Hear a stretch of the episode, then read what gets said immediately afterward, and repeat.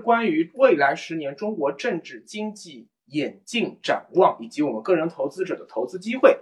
大家其实关注力哥理财，最主要是要解决的是现在怎么去赚钱的问题，尤其是这两天，呃，股市持续的上涨啊，这个一九现象很明显。大家最关心的就是这个问题啊，包括今年其实很多房价都在涨。但是呢，我们要理解说，现在我们怎么能够在投资市场赚到钱？我们得回到一个比较大的逻辑起点，就是为什么能在中国市场赚到钱？能理解吧？就不管你是投资股市，还是房地产，还是债市，还是一些固收产品，归根到底是是你投的是中国这个市场。那么再归根到底的话呢，为什么你要投资中国？为什么你看好中国？为什么中国有前途？那所以把这个逻辑我们继续往下盘盘盘。谈到最后的话，就是今天力哥想重点跟大家分享的，也就是你只有把所有问题的底层逻辑想明白了，你才可以真正的叫做拨云见日，真正理解底层是怎么一个逻辑，才能最终产生信仰，才能在市场出现波动的时候不会慌啊，否则的话，伸手党你看他答案，他其实拿不住啊。为什么拿不住呢？因为他认知程度不够，他不知道自己为什么应该买，为什么应该卖，为什么应该持有，为什么应该换仓。你告诉他答案，他没有信任度。今天我的主题其实围绕着这四个点啊，我是我自己总结的，对于这个世界的一个最重要的四个基本认知。第一个基本认知叫地理决定论，所以今天我在一张世界地图面前跟大家直播。什么叫地理决定论啊？就是说，人类的不同文明，它所处的不同地理环境，就决定了不同文明的发展模式。它的逻辑先是这样的：首先，地理环境不同，推导出不同的经济结构，有农耕的，有渔猎的，然后呢，有游牧的，啊，有有的生活在南极、北极，有的生活在沙漠地带，它们都是不一样的。经济结构不同，就会导致于。最适应这种经济结构的社会组织动员方式是不一样的。那么，这种社会组织形态不同，为了维系这种形态，就会自然衍生出不同的文化、宗教，还有各种各样的传统意识形态。而这一系列的上层建筑呢，最终会让我们每一个人不知不觉形成认知的路径依赖，而进而。当不同的文明之间啊冲突，然后呢互相之间同化啊是被动的同化，有时候呢会主动的去追赶，然后呢相互之间会碰撞出火花，融合再创新啊，这就形成了我们今天看到这个世界的全貌。这是一个底层逻辑线，大家记住是最重要的一个底层逻辑线，叫做地理决定论。第二条叫遏制领先法则啊，什么意思呢？通俗的说，就是出来混，迟早要还的。富贵哪能长富贵？在某一个文明发展阶段，某一种文明，哎，它取得了一个优势，它就会形成什么？叫路径依赖。刚刚说路径依赖，这个路径依赖，它本质上是对于过去成功经验的模仿和复制啊。因为过去成功嘛，所以我就继续做。这就会导致什么呀？导致于在文明的下一个发展阶段，哎，文明形态改变了，整个底层逻辑变了，那么优势就会变成劣势，进而遏制领先。第三，到目前为止啊，人类创造出来的最有效率的一种社会组织和经济发展模式是，记住我下面这句话，划重点啊，是呃，拥抱理性思维。和科学精神前提下，有约束的自由市场经济模式。再说一遍，是拥抱理性思维和科学精神的前提下有约束的自由市场经济模式。很多右派啊，我也是右派啊，但是我我现在有点往左在往中间在走。很多绝对的右派，他只强调自由市场经济，他不强调约束。没有约束的自由市场经济是很可怕的。同时，我们还得有理性思维和科学精神。如果没有理性思维和科学精神，我们看到今天的欧洲、美国，他们在面对新冠疫情的时候，他们在做什么事情啊？很多人在干什么呀？去把五 G 的基站烧掉，完全没有理性精神和科学精神。如果你没有这些基础的认知共识，那么自由市场经济是会造成灾难的。第四，我们个人的认知升级，它的本质啊是后天培养起来的文化属性。这个文化属性啊，我们一般称之为叫人性啊，或者会高一点层次叫做神性，就是向善的、向好的那个方向。这个东西它不断的去约束，并且去驯化，驯化懂吧？就是把一个动物驯化了，驯化我们人内心先天的动物属性，最终完全控制人的行为的这个过程，我定义为个人的认知升级。嗯，有点拗口啊。简单说呢，就是我们每个人后天需要学习很多新知识。为什么要学习啊？就是因为人类所创造出来的这种更高的文明认知水平、理性啊，我称之为叫文化属性啊，它不是先天就有的，它是需要每个孩子出生以后，通过长期的教育、培训、熏陶、环境的帮他不断的改造，他才能够建立。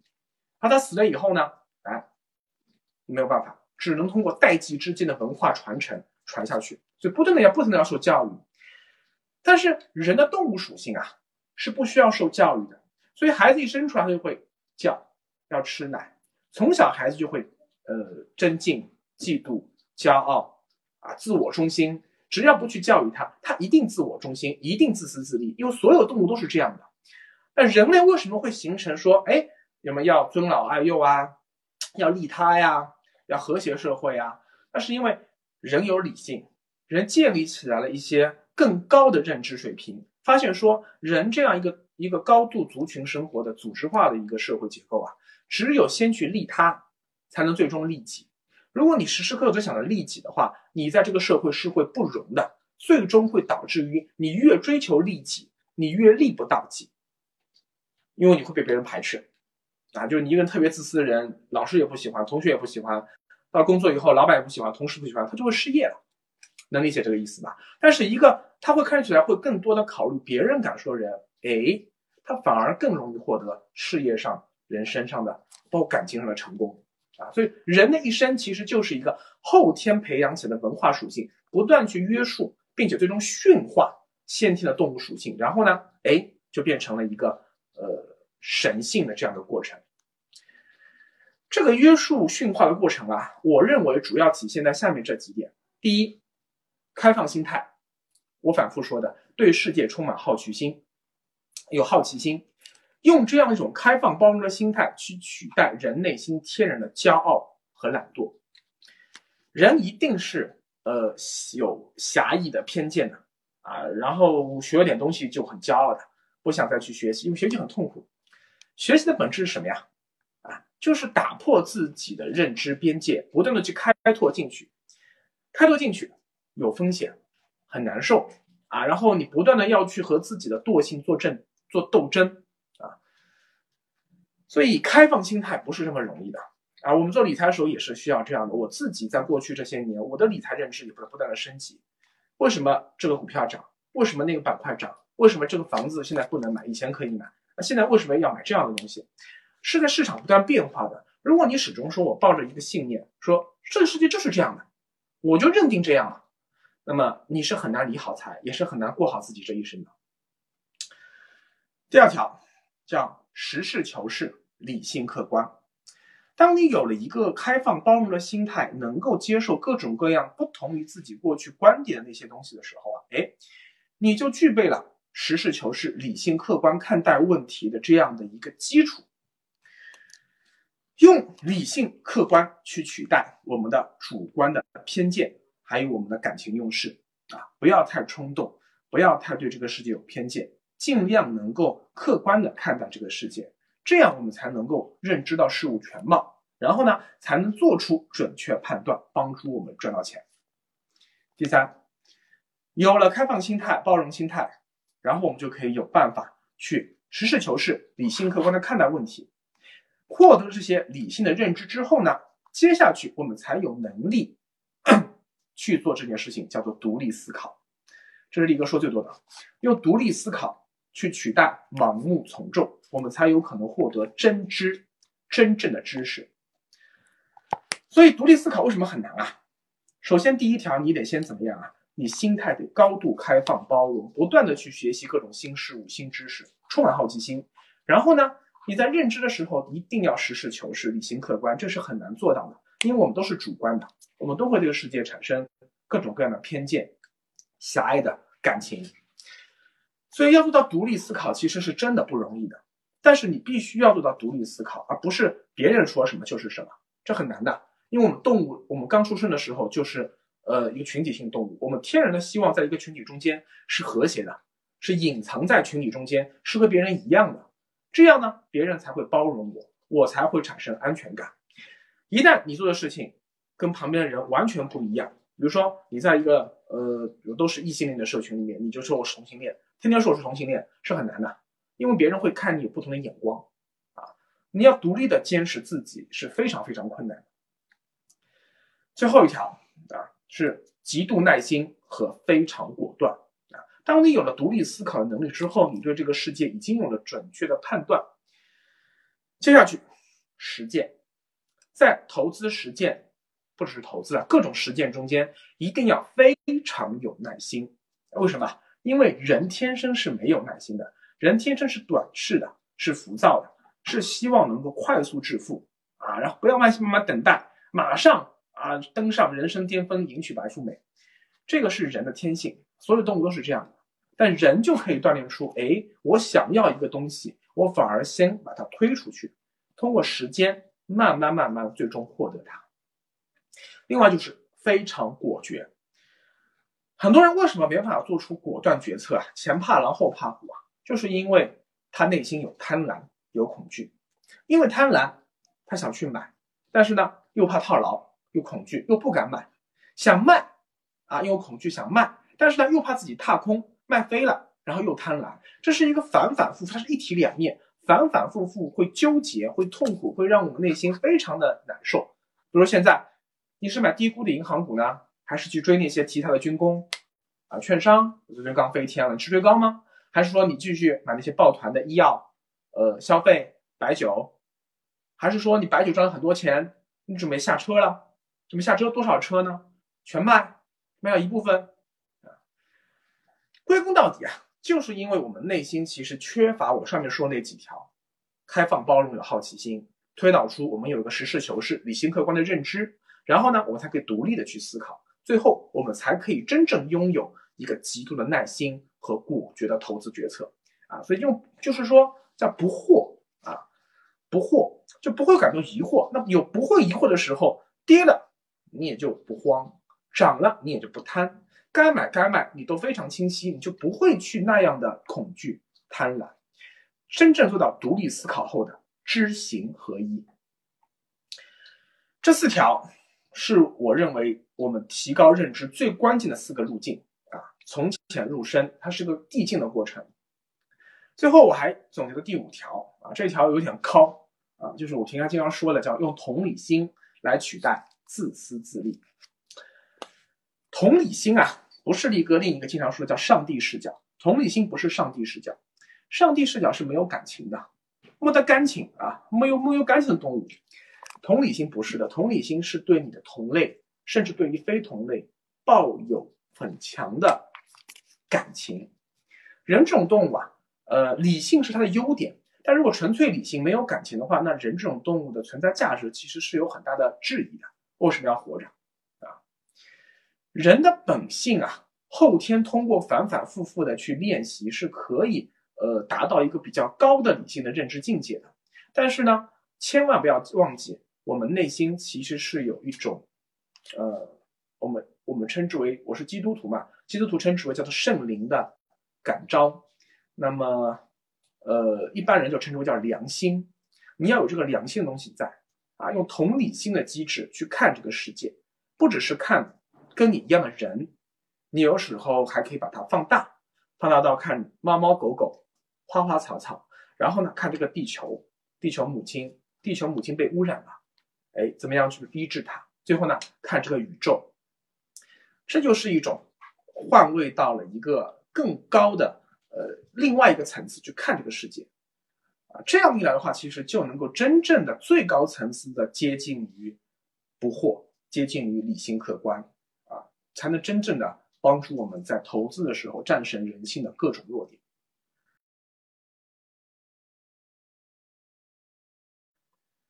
现代人类是怎么起源的呀？我们小学时候，我小学时候学到的那些什么云南元谋人啊，北京山顶洞人啊，什么什么什么，呃，北京猿人啊，很多其实并不是我们现代人类的始祖，他们只是我们的近亲，是类人猿。现代人类当时怎么起源？之前到我小时候啊，还有两种说法，一种叫非洲起源说，一种叫呃独立起源说。我们中国的专家一直倾向于独立起源说，为什么？中国牛逼嘛？啊，中国自己产生了人类，不是非洲来的。但是到了最近三十年，科技进步很快嘛，我们现在其实已经能够确认，所有现代人类它都是来源于东非。为什么？因为我们查了全人类所有女性的染色体，染色体中间有一部分啊是共通的，对女性来说是线粒体。我们查了全世界的女性线粒体。发现能够追溯到一具十五万年前的在东非的一个老女人，哎，对，是老女人，没错。我们给她取个名字叫做 Lucy，啊，她被称为人类的老祖母。后来呢，人类又发现了所有男性都可以推演到六万年前的东非的一个男人，怎么查的呀？查 Y 染色体，因为男男性的性染色，呃，性性染色体中间有一个 Y 染色体，XY 嘛，Y 是男性独有的，女性是只有 XX 没有 Y 的。全部查查完之后，发现全来自于东非，证明全人类都是从东非走过来的。那么问题来了，为什么是东非？好了，我前面提到的第一条最关键的认知基础叫地理决定论出来了。地图看到没有？在地球现在我们其实能看出来，地球其实是有一个周期性变化的，不只是人类社会，呃，有周期性的经济起伏、政治的动荡。然后人自己有生老病死的周期，一年四季春夏秋冬，地球也是有的。它大概有两万多年和四万多年和九万多年的大周期。为什么？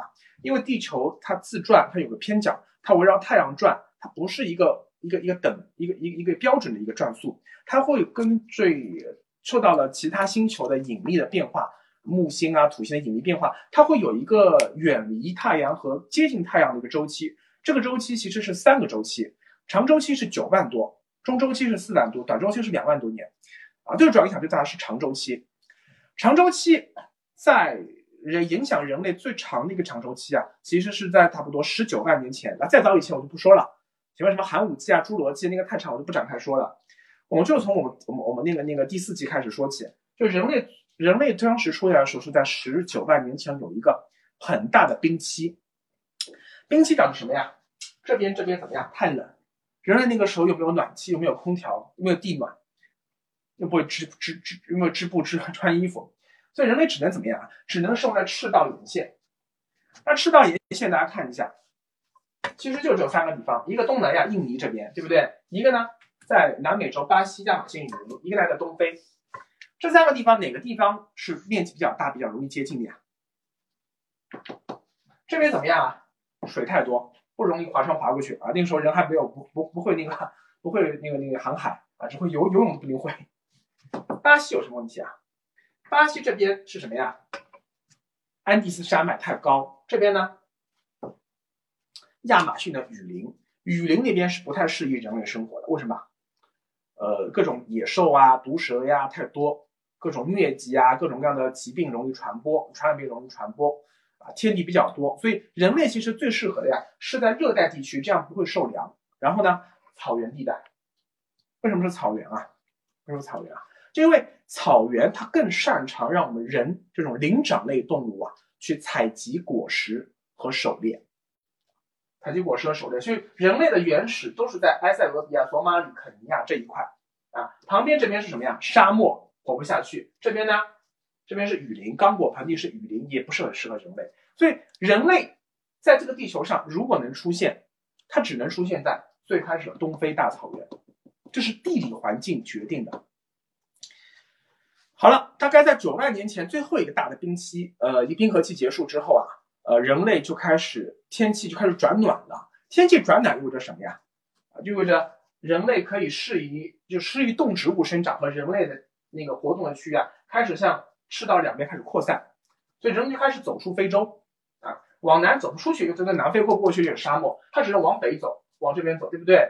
但是六万年前人类开始走出非洲，呃，但是你要知道啊，人类当时我们的祖先并不是只有我们这一这一种人走出去的，呃，根据林奈的那个生物分类法则啊，其实生物是这样分的，叫做玉界门纲目科属种，原来是没有玉的，现在多了个玉。玉人人类是什么呀？人类是真和玉，动物界，呃，脊索动物门。动物界懂啊？我说我们是动物，我不是植物。脊索动物是因为人有这个脊椎骨啊，然后脊索动物亚门，然后是灵长目，灵长目就是很聪明，就是如如如这样的，就手可以动的灵长目啊啊不对，是那个哺乳纲，哺乳动物纲，哺乳动物就是我们是用靠哺乳靠哺乳来生小孩的，不是生个蛋出来去孵化的，我们是哺乳动物纲，有点热拉开来，然后我们是呃灵长目，对不对？灵长目跟猴子、猩猩一样。然后是人科人属人种，很有意思，你发现没有？我们是人科人属人种啊。但是你看猫科动物有哪些啊？狮子、老虎、豹、猫，对不对？它们有很多属很多种。那为什么到人就只有人科人属人种了呢？其实人科下面还有什么黑猩猩？黑猩猩跟我们的 DNA 基因百分之九十八是相似的，黑猩猩也是人科的，跟我们很近，但是它不是人属的，因为人科跟人科之间其实是可以交配的，就人跟大猩猩是可以交配的。但是呢，人跟大猩猩生出来的动物是没有二次呃传呃再去那个生育的能力的。什么意思啊？就猫和呃狮子、老虎可以生出来狮虎或者虎狮兽，但是狮虎或者虎狮是不能再生小孩的，懂我意思？就马和驴是可以生出骡子的，骡子不能再生，它们是同一个科，马科，对不对？但不能再生。但是呢，同一个属下面是可以交配的啊，比如说呃一只金巴狗和一只萨摩亚。它们都是狗，它们是同一个属，但是不同啊。它们是同一个属，但是它们是不同的种，对不对？那么其实人类当时走出非洲啊，不只是我们的那个祖先，我们那个祖先今天我们很臭不要脸的称之为叫做智人，就很聪明的智人。我们其实还有很多祖先啊啊，不是还有很多人，就是跟我们其实是属于同一个属不同种的。这个种大家知道，这个种是生物分类的种。不是我们今天说是黄种人、白种人啊，黄种人、白种人都是同一个种，都是同一个种，还是说像尼安德特人，他们到非洲去了啊，到欧洲去了，还有像呃像直立人啊，就前很有名，因为我们是直立人的后代，还有像那个丹尼索瓦人，丹尼索瓦人是往亚洲走的，还有我记得在东南亚那个有一个什么叫什么啊，叫叫那个呃弗洛里斯人，对，可能很小，弗罗里斯人在那个爪哇岛这边，爪哇人还有弗罗里斯人在东南亚那边。其实当时人类出现过很多的分支近亲，但是你发现没有啊？今天这个地球上已经没有这些人了。这些人要么，呃，是跟我们这些祖先交配被同化了，要么呢，呃，更大的可能性是什么呀？是被我们的祖先全部灭亡了。我们的祖先 为什么能灭亡他们？其中有一种人是经常被那个呃历史学考古学家说叫尼安德特人，经常说的。尼安德特人其实跟现在欧洲的人祖先非常像，欧洲很像。那为什么尼安德特人的身材比现在的我们的智人还要高大、威猛、力气还要大？那为什么尼安德特人会被我们智人消灭啊？因为我们智人在所有这些人科人属中间，我们是脑容量最大的，我们更聪明。更聪明有个什么问题啊？更聪明导致人类人就是我们智人。在发展的早期，或者叫比较笨的时候啊，我们其实是很不占优势的，因为脑袋很大，其他的哺乳动物脑袋没这么大，对不对？所以其他动物怎么样啊？不生出来之后，很快就能站起来了，小鹿、小马很快就站起来走路，对不对？人生出来怎么样？直到今天还是这样的，你得在妈妈的呵护下继续待个一年、两年，才能学会走路，学会说话。对不对？一般的话，正常的话是一年以后才学会说话的。为什么？因为所有智人的孩子全是早产儿。为什么是早产儿？因为如果等到了人类的孩子像其他的猩猩、猴子一样，马、驴一样，完全长成熟下来就可以跑起来了，那么我们的妇女就会死掉，因为我们的盆骨没有这么大，小孩子会难产，最后妈妈死，孩子死。人类为了遗传下去，所以不得不让孩子早产。早产以后，就导致于人类胎儿的死亡率是极高的，因为生出来以后他不会走路嘛，必须要妈妈呵护他半年、一年，甚至更长时间，他才会慢慢独立起来。啊，所以人类在早期很吃亏。啊，有更长伴随期。所以为什么说现代社会女性，呃，我们经常说什么看人家动物怎么怎么样啊，人家不这都都怎么怎么样，然后不是人家小小母母狗、母猪、母猫、母什么的，那不都挺好的吗？那怎怎么就女人事这么多？不一样，人类真的不太一样。人类的母亲天生就承受了很大的痛苦，而且还花很多时间去培育孩子，啊，所以我觉得这倒是真的是应该对女性更多的关爱的。那么智人。一旦在智力上的优势体现出来了以后啊，就跟其他动物拉开了差距了啊。因为我们聪明，聪明会怎么样啊？会动脑子呀，会用火啊，会组织起来啊，会用弓箭，会会会拿石头去磨一磨。其他动物呢，它不会，它只能用它的动物本性，用爪子啊，用用用用那个牙齿啊，用用用用些最基本的方式，呃，动物的天生的方式去获取猎物，去战斗。去去生存，那人类就比他们聪明。那所有动物，包括人一样，我们为什么要折腾啊？折腾了半天的目的其实就是两事儿啊，其实到今天还是一样的，就两事儿：一，自己要活下去；第二，传宗接代啊，因为我们个体生命一定会死嘛，所以一定要让自己基因传下去。这个不是我们能够决定的，这是我们的基因决定的，我们的基因决定了。男人看到美女一定会心动，女人看到帅哥一定会哦叭叭叫，因为他如果不哦叭叭叫的话，他就没有欲望去和这个漂亮的、聪明的、壮实的男的去交配，生出了孩子，让这个基因传下去。这是基因决定，就我们所有人其实都是基因的奴隶。为什么看到肉，我们人就很激动，看到素食，嗯，就不太爱吃啊？很多人都是喜欢吃肉、吃海鲜，为什么？因为肉。单位的肉，它能提供的热量是单位植物的十倍以上，所以吃肉是一种更有效率的能让我们活下去的方式。我们的基因，我们决定了，我们看到肉就是激动，我们看到素菜就是不喜欢。所以那些能吃素的人啊，就刚刚说的，靠文化的力量战胜了动物的天性，就特别特别牛，是属于认知能力特别强的人啊。喜欢吃肉的人就是正常人，普通人都爱吃肉啊。那么人类因为脑容量比较大，所以人类就容易创造性的去解决这些生存问题。那人类第一次的革命就出现了，那就叫做什么呀？农业革命，或者叫农业和畜牧业革命。什么意思呢？就是人类发现说，哎，有一些植物啊，我们通过人类去干预它的传宗接代、交配、驯化它，让它为我们所用啊，让长到我们的地里面去，然后呢，培育出的果子特别特别大，能让我们吃饱。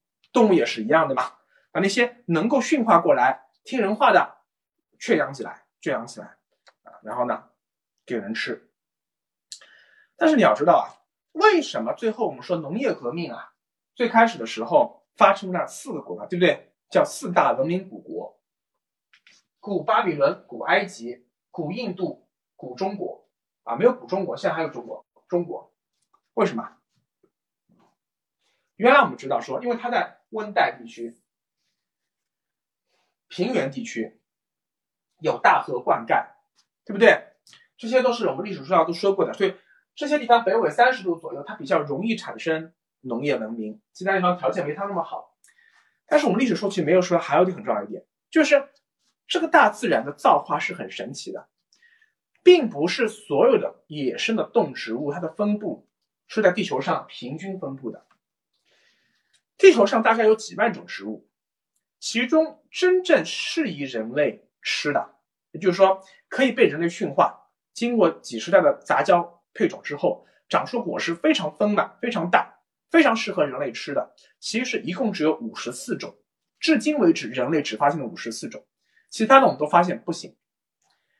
这五十四种里面有三十五种集中在两河流域，而就是伊拉克这个地方。那个它叫肥沃新月，就是伊拉克、叙利亚，然后约旦和以色列、埃及这块地方，这其中这这地方。所以这块地方的发展农业的先天条件是最好的。其次呢，大概有十三四种在黄河、长江流域，就我们这边，就中国的这块地方啊，是仅次于它第二好的。其他地方像什么美洲啊、澳洲啊、非洲啊、欧洲啊，其实很少，很少很少。植物是这样，动物其实也是这么来的啊。动物的话，我们看现在全世界能够被驯化的植物呃动物大概好像只有十几种还是二十几种，非常非常少。比如说非洲，我们说去非洲看动物，对不对？看肯尼亚看那个动物大迁徙，你要知道非洲的动物基本上没有一个是能够被驯化的。比较典型的例子是斑马 （zebra），斑马和马有什么区别？一个是有条的，一个没条的。不，斑马人类试了无数种方法去驯服它，让人骑上去。对不起，斑马永远没有办法被驯服。所以非洲它有这么多野生动物，它发展不起来农业，因为这些动物没办法被驯化。今天我们人类，呃，最主要驯化的哺乳动物，大型哺乳动物，小型那个叽叽喳喳那个那个那不重要，大大的哺乳动物它能够然后耕地，它能够给人吃很多肉，大大概就这么几种。山羊、绵羊、牛、马、猪，对，这五种。这五种动物里面，山羊、绵羊、牛、猪这四种最重的食用动物，它们的原种通通来源于这里，全来源于中东。就野猪、野牛、野羊全在这里，是从这边开始传递到世界各地的。野马是来源于中亚，也在这附近，就是哈萨克斯坦这边。这个汗血宝马，以前不是说那西域进口的马吗？我们这边是不产好马的，所以这五大动物我们其实都是从那边传过来的，中国是不产的，听明白了没有？所以历史之所以人类在呃农耕文明时代、农文明古国为什么会出现在这边啊？集中在这边，对不对？然后呢，它往东传到印度，传到了中国，它传不到更远的地方，因为那边先天条件不好，像美洲，美洲就很差。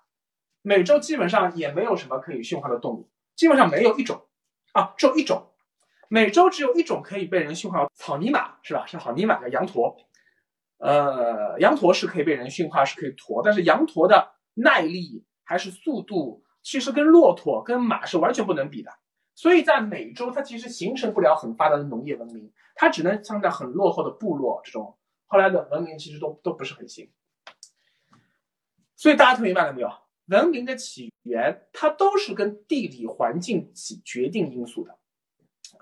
呃，地质学家那个莫里斯说过一句话，他说：“人类历史的本质就是呃懒惰、贪婪又恐惧的人寻求让生活更容易、更安全、更有效的方式时创造的。”还是我刚刚说的嘛，人的根本目的就两个：吃饱、穿暖、安全，然后子孙后代传下去。莫里斯说。呃，因为人类他不想冒风险啊，不想辛苦去打猎啊，就想安安稳稳，永远有食物，所以才会产生了农业文明。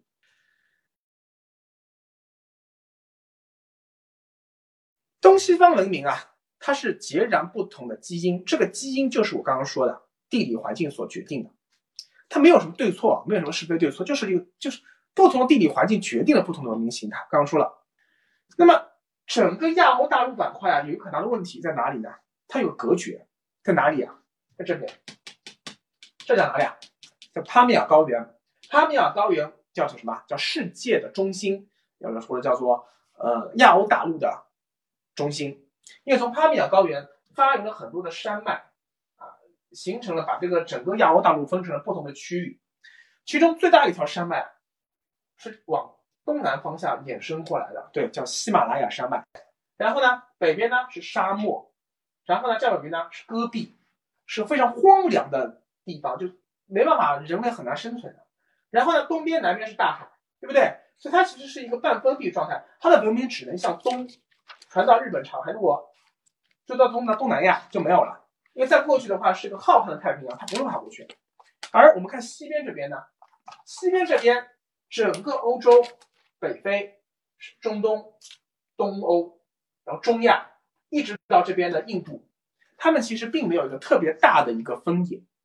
印度呢比较特别一点，印度因为这边有个有有一个山口，啊，这边有个山口，它可以历次的游民族入侵都是从这边入侵过去的，入侵到印度，啊，但印度还是能跟他们去交流的，只不过比较难一点。所以最早时候啊，比如说，嗯，公元前，呃，两百多年的时候。亚历山大大帝东征，他就已经征到了印度了，印度河流域了。但他再往东征不到中国，为什么？因为从帕米尔高原这边，要再跨过这个巨大的中亚，呃，就这个新疆那边，跨到比如说走到中国的呃西安啊，就是那个渭河平原，就是农业文明的中心这块地方嘛。这个距离大概有三千多公里，你往回走都能到土耳其了，都能到都能到以色列了。其实太远了，他没办法去做到这样的一个在古代文明的交通和运输，呃，这个发展通信的水平下，他过不来啊。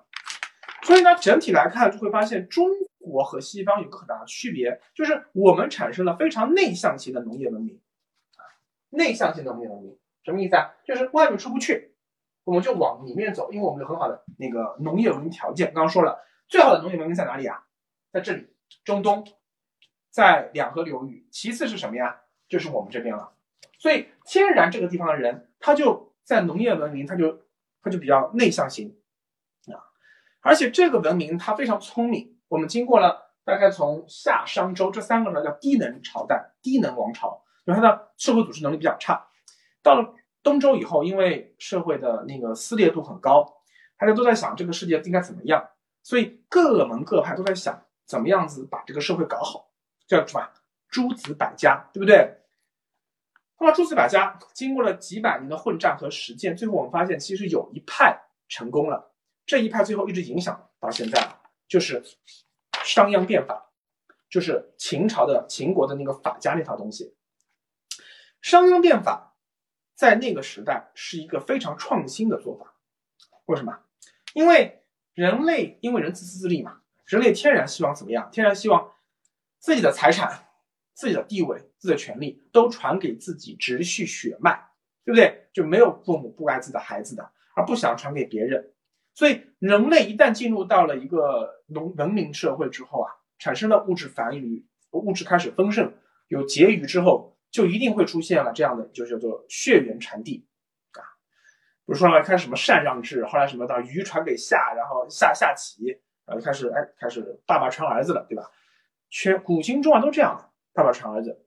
但是呢，在西方，包括在印度、在中东，他们除了皇族、王族是这样传的，平民阶层也没有什么机会可以向上流动。印度种姓制度，大家都知道，就是底层就底层，永远贱民就是贱民，一辈子贱民，他不会改变的，他也没有欲望会往上冲，不可能的。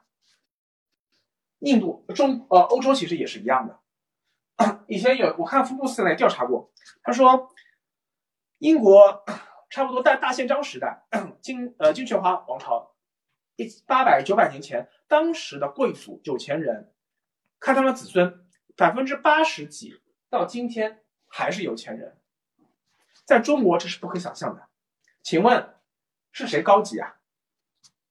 过去我们会说是西方高级，我们低级，因为中国老是打仗。啊，一会儿会儿王侯将相宁有种乎？老是一会儿就死人，一会儿就打打打。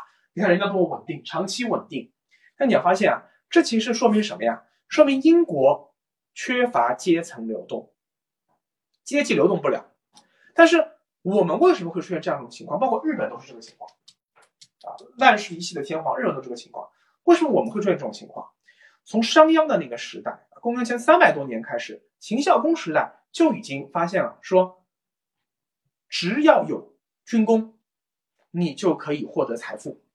但是，只有财富你可以传下去，就私有财产保护的。但是，你的爵位、你的政治权利是不能够传的，必须要靠你的子孙继续去争取。这么一来，就大大激发了所有秦国人向上攀登的积极性。因为什么？因为看到盼头了。不会说，因为我老子是那个什么，我我就一辈子就怎么样了啊？后来不是血统论嘛？不知道文革那会儿不都这样吗？什么老子革命而好汉，老子反动而混蛋，对不对？红卫兵大学就这样，就是你老子是革命党人，是我们以前是红军，那孩子就可以上大学，不用看你分数的。老子如果是反革命，你孩子读书再好，没资格上大学啊！这其实就是因为你出生就决定了你的命运了嘛，你就没办法去阶层流动了，就不会有积极性。那中国从商鞅那会儿就开始激发了整个秦国的所有人的积极性，所以把整个秦国的社会组织构架怎么样？变得非常强大。秦国成为了一个高能国家。这个高能国家在经过了几百年啊，奋六世之余烈，他们叫终于最后到秦始皇时代，啊，经过好几代人的奋斗，最终把六国全灭了，形成了一个大一统国家啊。所以，呃，谭嗣同说过，他叫中国两千年就是一个秦制，对不对啊？其实也没说错啊，也没说错，就是因为秦始皇所建的这套制度的确管用，的确管用啊。所以后来的话呢？呃，就导致于我们整个的文明体系啊，它非常非常的强调实用主义啊，我们都强调说啊，什么呃什么什么皇帝轮流坐，今年到我家，他们没有说有上面有一个敬畏感啊。虽然说我们的皇帝说我是天子嘛，是天传给我的，但这个天子其实是没有一个没有道统的，他只有正统啊，靠法家来来来强烈压压制你。道统是什么？道统你必须得要是顺道天道。啊，行仁政就儒家那套东西，对不对？啊，内部是法家，外部是儒家，外儒内法，儒家建立我们这套哎认知体系啊，道德观念，然后规规矩矩的，然后法家呢严刑峻法来控制你的行为啊，外儒内法，然后市场如果出现大的波动的话，不是市场说错了，就是国家如果大的波动啊，内忧外患来的时候，改朝换代来的时候，就道家无为而治来平滑社会。所以中国它是没有一个宗教捆绑的，所以中国它发展不出来很发达的宗教，因为我们之前在实用主义这条路上走的太发达，啊，然后然后接下去呢，到了呃后来就进入到了隋唐时代啊，我们发明了更先进的一个制度，叫做科举制度，商鞅变法没有发明科举制度，但是到了隋唐时期，我们的文明上一个高峰，科举制度的价值在哪里啊？它其实就是除了皇帝不能变之外，下面哪一级官员都不再是跟你的出身有关的，不用世袭，没有贵族了，打破了南北朝打破了，所有的人看你水平，考试考什么？考治国理念策略，考你的知识，考你的行政水平，考你的内政外交。他其实最后发现说，那些真正有能力的人，全部被科举制度纳入其中，通过考试，公开考试。而且不能作弊啊！这科举科科科举作弊，从隋唐直到清代，你看曹雪芹家就是因为科举当舞弊案嘛，啊，整个家都抄家了，很狠的。为什么？就像现在高考不能作弊一样，因为如果说科举可以作弊，那么社会底层的上升空间就没有了，那么所有底层都会闹啊，他必须要这个机会在，因为有科举制度这个这个制度在，可以让底层只要比如说爸爸爷爷拼命种地。攒钱给孙子去读私塾，去一层一层往上读啊，从童生秀才，然后一直往上啊，公务员、状元这种往上走。你有本事就走，没本事呢，那就回来种地，然后继续种地种地，积积积累一些本金，然后继续让你下一代再往上走，说不定哪天范进中举，然后呢飞黄腾达，光宗耀祖。所以我们历史历朝历代就是这样来的。中间虽然是嗯，因为因为因为可能因为政治腐败。因为这个游牧民族入侵啊，因为天灾人祸、小冰期等等等等因素，可能会有朝代更迭。隋唐宋元明清朝代会更迭，但是科举制度是一直传承下来的，它是稳定社会最关键的一个利器。为什么清朝后来这么快就灭亡了？大家都都不怀念它。孙中山，呃，九四年到呃一八九四年之后，其实一直革命，日式时代。后来为什么一下就成功了呀？很重要的原因其实是因为清末清末清朝自讲改革，他废科举了，废科举，他要现代化嘛，废科举导致过去那些支持清政府的、读了很多年书的年轻人，一夜之间他没有了飞黄腾达、出人头地的体制内的一个渠道，那他唯一能做的就只能去革命了啊！所以清朝灭亡的时候，大家都所有知识阶层就就灭灭了，说不定我机会还多一点，对不对？是这样一个逻辑在。然后呢？因为我们这样的一个社会，它是高度的呃农耕文明，高度发达，然后社会高度的协调，所以这样一个农业社会，它就非常强调的是集体主义精神。为什么？大型的一些设施，比如说为了防止我们唯一的我们唯一的外患就是北方游牧民族会入侵，对吧？他们因为骑马吧，那么要建长城，要组织军队防御，这都是需要大型的一个团队的一个组织协调的。然后呢，我们水利工程要大量的水田的耕耕耘，然后梯田开发都是一个人完成不了的。啊，包括我们之前造了很多大运河，隋唐大运河，然后呃元朝大运河，沟通南北向。啊，因为原来我们的河都东西向的嘛，为了统一南北之后，中国大一统之后，为了流通南北，所以有一个大运河嘛，对不对？像这些东西都是需要有几万、几十万人一起来完成的，所以我们的整个几千年来的我们意识形态就特别强调集体主义啊，来对抗天灾人祸，对抗游牧民族啊。所以我们就从而发生了非常呃发展出非常非常发达的在农业文明时代的一个高峰，就农业文明时代最高峰就是中国的宋代，最高峰了。后来是因为被元代的那个呃蒙古入侵南下啊被打断了。但是我们发现西方它不是这样的，西方是怎么样？西方因为这个地方太大，这个地方不断崛起各种各样的大帝国，埃及呀，这里赫梯呀。然后古巴比伦啊，然后那个马代波斯啊，呃，然后呢亚述啊，一大堆大帝国，然后导致于这边不停打仗，不停打仗的什么情况？就跟中国以前的中心在黄河流域，因为不停打仗，所以后来怎么样啊？中心南移，经济中心南移，南移到了长江流域了。那边是一样的，伊拉克，他现在还是伊拉克一直打仗，导致于它的人口、它的文明不断的向周围转移，主要转哪里去了？它主要是往西转移到了地中海，希伯来文明，这里是希腊文明啊，往这边，然后又是古罗马大一统，向西传播了之后啊，我们会发现又是地理决定论。为什么？因为向西传播，这是一个大的地中海，是不是什么？超级大的内海，像那个内湖一样，这个内湖风平浪静啊，只有这里有是罗马海峡能出去。风平浪静的情况下怎么样啊？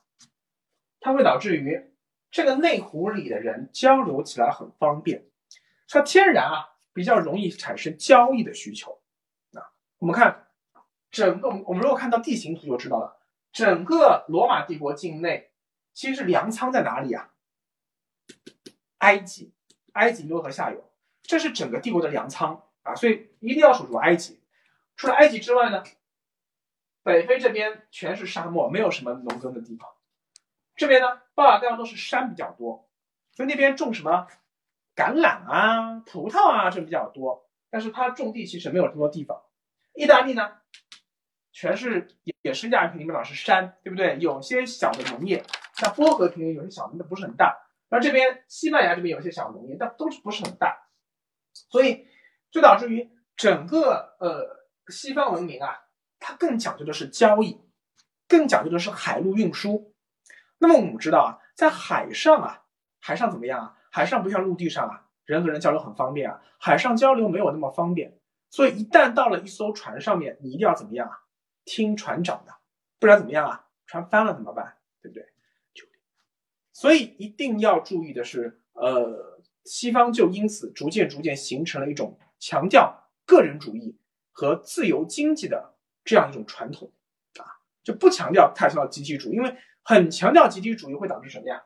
你这个贸易很难把它做大做强，因为当时没有这样的强大的社会组织构架，只能做一个一个个体的小型的这样一种。那莫里斯他提出过一个叫社会发展指数的概念，什么意思呢？就衡量一个社会发展的水平高不高啊？其实主要取决于这四个因素。第一是摄取能量的能力，比如说农业、畜牧业，呃，它的摄取能量能力就要比人类采集果实。打猎高很多，然后呢？现在呢？石油、煤炭、新能源呃更高，对不对？第二是社会组织的能力，就是政治能力。前面经济能力是政治能力，政治能力就社会组织动员能力，对不对？然后呢是信息技术能力，因为是需要人跟人之间是需要交流交通，是要提升体人的知识、文化、信息的。最后一条就战争动员能力，因为文明跟文明之间一旦相遇，可能会冲突，所以这四个能力啊。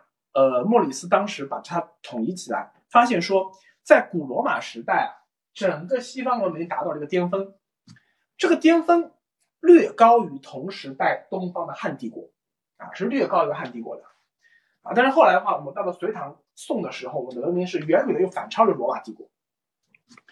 但是你会发现，中国的文明，因为在我们农耕文明时代，从商鞅变法开始，秦帝国建立以后啊，到秦秦汉帝国，我们一整套的。呃方式方法、呃意识形态和组织构架已经达到农业文明的高峰了，所以后来才能够中国出现反反复复的叫什么历史循环，对不对？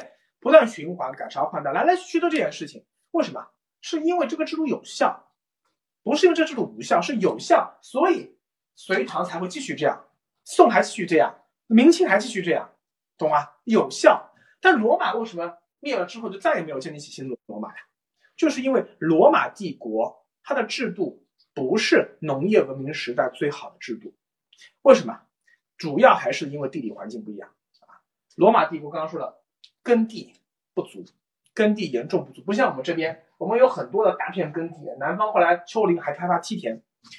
罗马帝国耕地不足，耕地不足就导致于它的那种。呃，运营模式啊，主要靠两个，一个是靠强大的奴隶制，就是少数的呃，大概占人口三分之一的奴隶，去不断的去服务，去去供养这些呃贵族的奢呃骄淫奢逸的这种生活，否则他供养不起。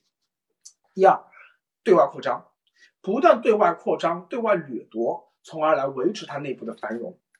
这么一来就出现问题了呀，对不对？因为你帝国扩张在古代是有极限的。罗马最后扩张到哪里了？扩张到英格兰了。这边整个罗马，整个地中海都是内海。它最后就扩张到无以再扩张了，它必然会导致于国内走向衰落，是没有办法的啊。这种呃，这种，而且后来因为北方蛮族入侵的时候啊，罗马跟中国面临的情况又不太一样。为什么？还是地理决定论。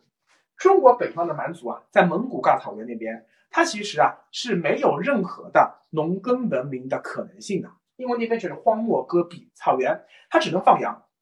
一旦气候变化，比方说气候一变，啊，草都死了，羊就死了，羊一死，人也死了，所以逼着他们只有两条路，第一条叫侵略，就往南侵略，侵略到就是农耕文明聚居区，我们不让他侵略，就反复打。他们如果如果我们这边强的时候，他们我们可以打败他。比如说汉武帝的时候，或者唐代的时候，我们弱的时候呢，比如说呃五代十国啊不啊对对对，然后那个呃然后南北朝对不对？就我们弱他就打过来了，他没有其他第二个选择的，他只能这样反反复复打。但是那边不一样。因为当我们的这个农耕文明啊，就是我们的草原上那些民族啊，被我们比较强大，比如说匈奴被汉打败了之后，他逃，逃逃逃逃逃，一路往西逃，逃到了东欧之后，发现什么呀？东欧是什么呀？东欧不是这种荒漠戈壁啊。我们现在知道欧洲三大平原：西欧平原、中欧平原、东欧平原，对不对？罗马当时啊，只打那个高卢，就是西欧平原，法国这地方；中欧平原就德国波兰这个地方，波德平原和东欧平原还是一大片森林。没有被开发出来，其实是平原地带。那么他们经过长时间的交流之后怎么样啊？这些游牧民族逐渐把这些波德平原上的那些树砍掉了，是平原啊。他们也学会了，哎，罗马人的这些种植的技术。哎，大家玩过帝国时代吗？也有游戏帝国时代就是砍树然后种地的，这个造房子。随后他们就开始对罗马产生了更强大的呃呃竞争压力。因为很简单，因为他们强大起来了，他们自己有粮仓了，啊，所以罗马后期面临的北方蛮族的入侵压力，其实要比中国要更大，啊，总而言之就是说，因为战争，然后呢，因为蛮族的入侵压力，然后因为罗马本身的这些贵族的骄淫奢逸，耗费了太多的国力，然后奴隶制和自由民的矛盾，然后贵族和平民的矛盾，等等等等，然后。帝国一大，中央集权，然后中央又搞事情，最终这一系列的矛盾就导致于罗马最终走向覆灭。而罗马覆灭了之后，没有办法让这个制度再一次在欧洲复兴起来。啊，整个中世纪，罗马整个中世纪欧洲各个国家都希望能够统一，呃，这个这个欧洲。啊，最开始有个很大叫查理曼查理曼帝国嘛，查理曼大帝也没有成功，后来他一死就分裂了。后来要搞个神圣罗马帝国，也也也是一盘散沙，他做不起来，就是因为他没有这样的地理环境，衍生出来像中国这样的一种高度发达的这种制度。好了，刚刚说到的就是中西方的文明，它为什么开始会有这样大的一个差异，底层的差异？为什么西方会强调个人主义，强调自由，中国更强调的是服从权威，呃集体主义、自我牺牲。这是因为不同地理环境导致的文明形态是不一样的。西方只有强调自由、个人，它才能发展得更好；东方只有强调服从和集体，它才能发展得更好，对不对？关注公众号“力哥理财”，了解更多理财干货。